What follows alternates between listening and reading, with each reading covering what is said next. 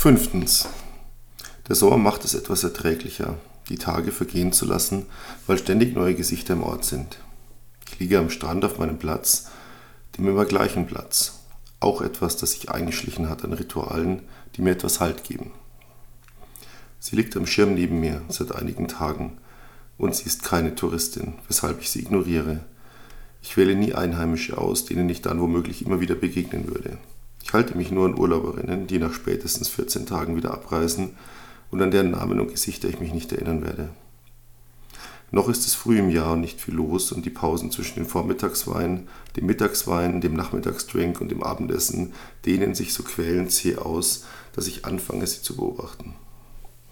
Ihr Alter ist unmöglich zu schätzen, ihre Figur für meinen Geschmack viel zu perfekt, ihre Haut tiefbraun. Der Bikini ist belanglos, dass selbst ein Ballonkleid mehr Sexappeal hätte. Ihre Füße sind wundervoll, schlanke Fesseln, schöne Zehen.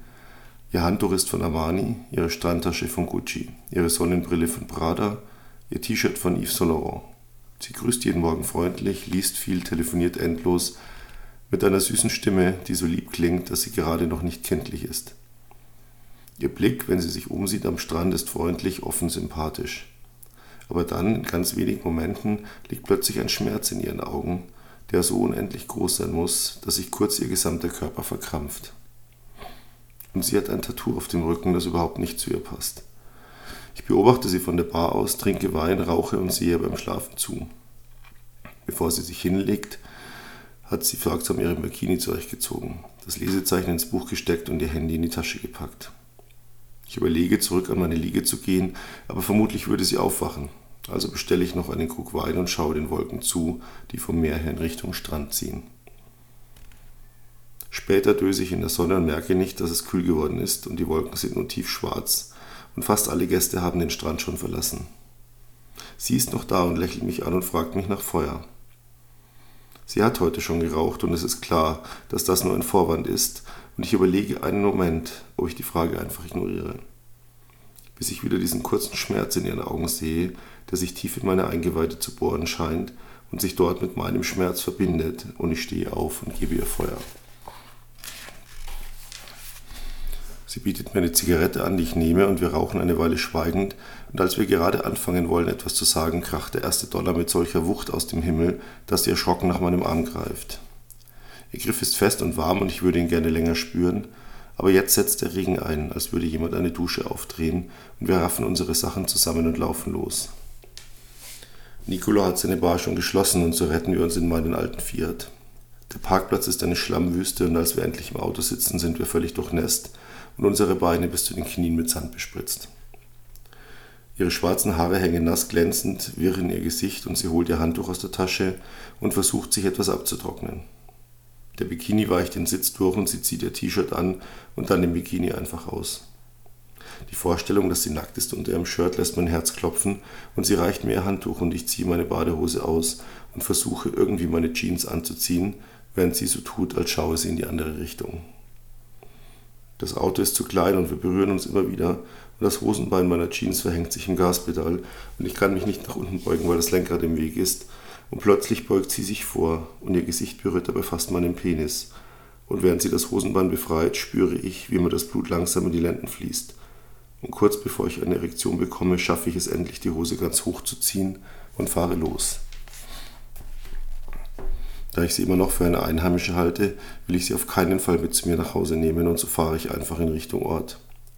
Sie sieht mich von der Seite an und sagt, ich kann so nicht zu mir. Und sie schaut mich dabei so verloren an, dass es mir plötzlich egal ist und ich wende und fahre auf der fast überfluteten Straße zurück und vorbei am Strand, wo wir gerade waren, in Richtung zu meinem Haus. Einen Moment ist sie etwas skeptisch, ob ich nicht einfach mit ihr irgendwo hinfahre, aber als ich auf dem Vorplatz parke, entspannt sie sich und steigt mit mir aus. Wir sind völlig eingesaut mit Sand und Schlamm, und als ich den Schlüssel aus seinem Versteck nehme und mich zu ihr umdrehe, hat sie bereits ihre nassen Sachen über den Stuhl auf der Veranda ausgebreitet und folgt mir dann zögernd nach drinnen. Sie sieht sich interessiert um und dann zieht sie ihr T-Shirt über den Kopf und wirft es achtlos in eine Ecke und fragt mich, ob sie duschen darf. Während ich oben das Wasser rauschen höre, schenke ich mir ein Glas Rum ein und zünde mir eine Zigarette an. Der Sand in meiner Hose beginnt zu jucken und ich streife die Jeans ab und werfe sie zu ihrem T-Shirt auf den Boden. Sie duscht lange und als sie endlich wieder nach unten kommt, hat sie sich in ein Handtuch gewickelt und ist kein bisschen erstaunt, dass ich nackt im Wohnzimmer stehe. Ich habe das Glas noch einmal aufgefüllt und drücke sie in die Hand, genauso wie die gerade erst angezündete Zigarette und gehe nach oben, um auch zu duschen. Ich dusche noch länger als sie und verfluche mich dafür, dass ich ihr das Glas gegeben habe, statt es mit ins Bad zu nehmen. Und als ich lange genug gedrödelt habe, höre ich plötzlich das Geräusch eines Feuerzeugs im Schlafzimmer nebenan und dort steht sie am Fenster, völlig nackt. Der Regen hat aufgehört und die Sonne scheint wieder und der Rum im Glas, das sie mit nach oben genommen hat, glitzert goldfarben im Sonnenlicht und wirft bezaubernde Farbsprenkel auf ihre braune Haut. Sie steht mit dem Rücken zu mir und schaut aus dem Fenster und auf das Meer, und obwohl ich es nicht sehen kann, weiß ich, dass sie gerade wieder diesen Schmerz in den Augen hat. Und ich räuspere mich kurz, damit sie nicht erschrickt, und trete von hinten an sie heran und schließe meine Arme um sie und halte sie einfach fest. Wir stehen lange so und als ich beginne mich zu wundern, warum es mich nicht erregt, sie so eng zu halten, nackt, bewegt sie ihre Hüften leicht und augenblicklich explodiert mein Penis und wird so hart, dass ich es nicht für verbergen kann. Sie kreist weiter mit ihrem Po und scheinbar hat sie darauf gewartet, denn sie ist so feucht, dass ich plötzlich, ohne es zu planen, in sie hineinrutsche, ganz tief, und sie klammert sich an mir fest und stöhnt leise. Ich drehe mich mit ihr um und bleibe dabei in ihr und schiebe sie in Richtung Bett und sie kniet sich darauf und ich beginne mich in ihr zu bewegen. Langsam erst. Und während ich das tue, frage ich mich wieder, was dieses Tattoo zu bedeuten hat auf ihrem Rücken, das so gar nicht zu ihr passt. Später liegen wir auf dem Bett und sprechen kaum. Ich habe die Flasche rum nach oben geholt und wir trinken und rauchen. Und immer wenn sich dieser Schmerz in ihre Augen legt, halte ich sie ganz fest und wiege sie leicht hin und her, bis die Anspannung wieder aus ihr weicht. Als ich aufwache, ist es schon hell und ich bin ganz benommen und auf dem Boden steht die geleerte Flasche rum und der Aschenbecher ist so voll, dass einige Kippen daneben gefallen sind. Ich schaue mich im Zimmer um und sie ist nicht da und ich bin froh, dass ich alleine bin und wanke ins Bad, um zu duschen. In der Nacht ist der Regen zurückgekommen und das Meer ist grün und unruhig und ich werde die nächsten Tage nicht an den Strand können. Als ich aus dem Bad komme, rieche ich Kaffee und als ich gerade überlege, ob ich mir das nur einbilde, höre ich Geschirr klappern. Und das bedeutet, sie ist nicht gegangen. Wie all die anderen, die genau gemerkt hatten, dass es mir lieber ist, wenn man sich nie mehr sieht. Und die verschwunden sind nachts, heimlich, leise, manchmal sicher mit ein paar Tränen. Ich atme tief durch und gehe die Treppe nach unten und sie sitzt am Tisch und hat ein T-Shirt von mir an und ein Bein hochgestellt auf dem Stuhl und eine große Kaffeetasse in der Hand, aus der es dampft. Und eine Zigarette glimmt im Aschenbecher und als sie mich sieht, lächelt sie scheu. Ich nicke ihr kurz zu und schenke mir auch Kaffee ein und setze mich zu ihr an den Tisch.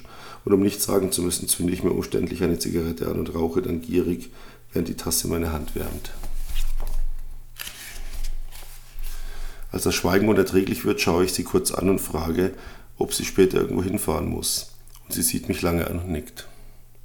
Mein Blick fällt in die Ecke, in die wir gestern unsere verdreckten Kleider geworfen haben, und sie fängt ihn auf und sagt, dass sie die Kleider gewaschen hat. Dann starrt sie in ihre Tasse und plötzlich hebt sie den Kopf. Wenn die Sachen trocken sind, kannst du mich wegbringen. Ihre Augen bekommen ganz kurz wieder diesen Schleier aus tiefem Schmerz und ich überlege, ob sie wirklich wegbringen gesagt hat oder ob ich das Wort falsch übersetzt habe. Und während ich noch darüber nachdenke, steht sie auf und geht zur Küche, um sich neuen Kaffee zu holen. Ihre Hand zittert leicht beim Einschenken und als sie nach dem Zucker greift, wirft sie etwas von der Anrichte und als sie sich bückt, sehe ich ihren nackten Po unter dem T-Shirt und schon schießt mir sofort das Blut in die Lenden. Sie kommt zurück zum Tisch und sie sieht so wunderschön aus, so natürlich und echt. Und ich frage sie fast nach ihrem Namen. Aber im letzten Moment beiße ich mir auf die Zunge, weil ich weiß, wie schwer es ist, ein Gesicht zu vergessen, sobald man erst einen Namen damit verbindet. Und ich denke kurz an das Gesicht, dessen Namen ich niemals vergessen werde und an den Schmerz, den ich dafür bekam. Und jetzt sind es meine Augen, die sich verschleiern. Sie bemerkt es wohl und greift nach den Zigaretten und ich fange ihre Hand ab und nehme sie in meine und drücke sie kurz. Und plötzlich hat sie Tränen in den Augen. Und ich stehe auf und nehme sie ganz fest in die Arme. Sie schmiegt sich dicht an mich, meine Hände wandern nach unten und greifen ihre kleinen, festen, nackten Pobacken und sie bemerkt die Erektion, die sich plötzlich gegen ihren Bauch drückt und sieht mich an und lächelt und ich schiebe sie in Richtung Couch. Als ihre Kniekehlen gegen die Sitzfläche stoßen, lässt sie sich nach hinten sinken und ich gehe vor ihr auf die Knie.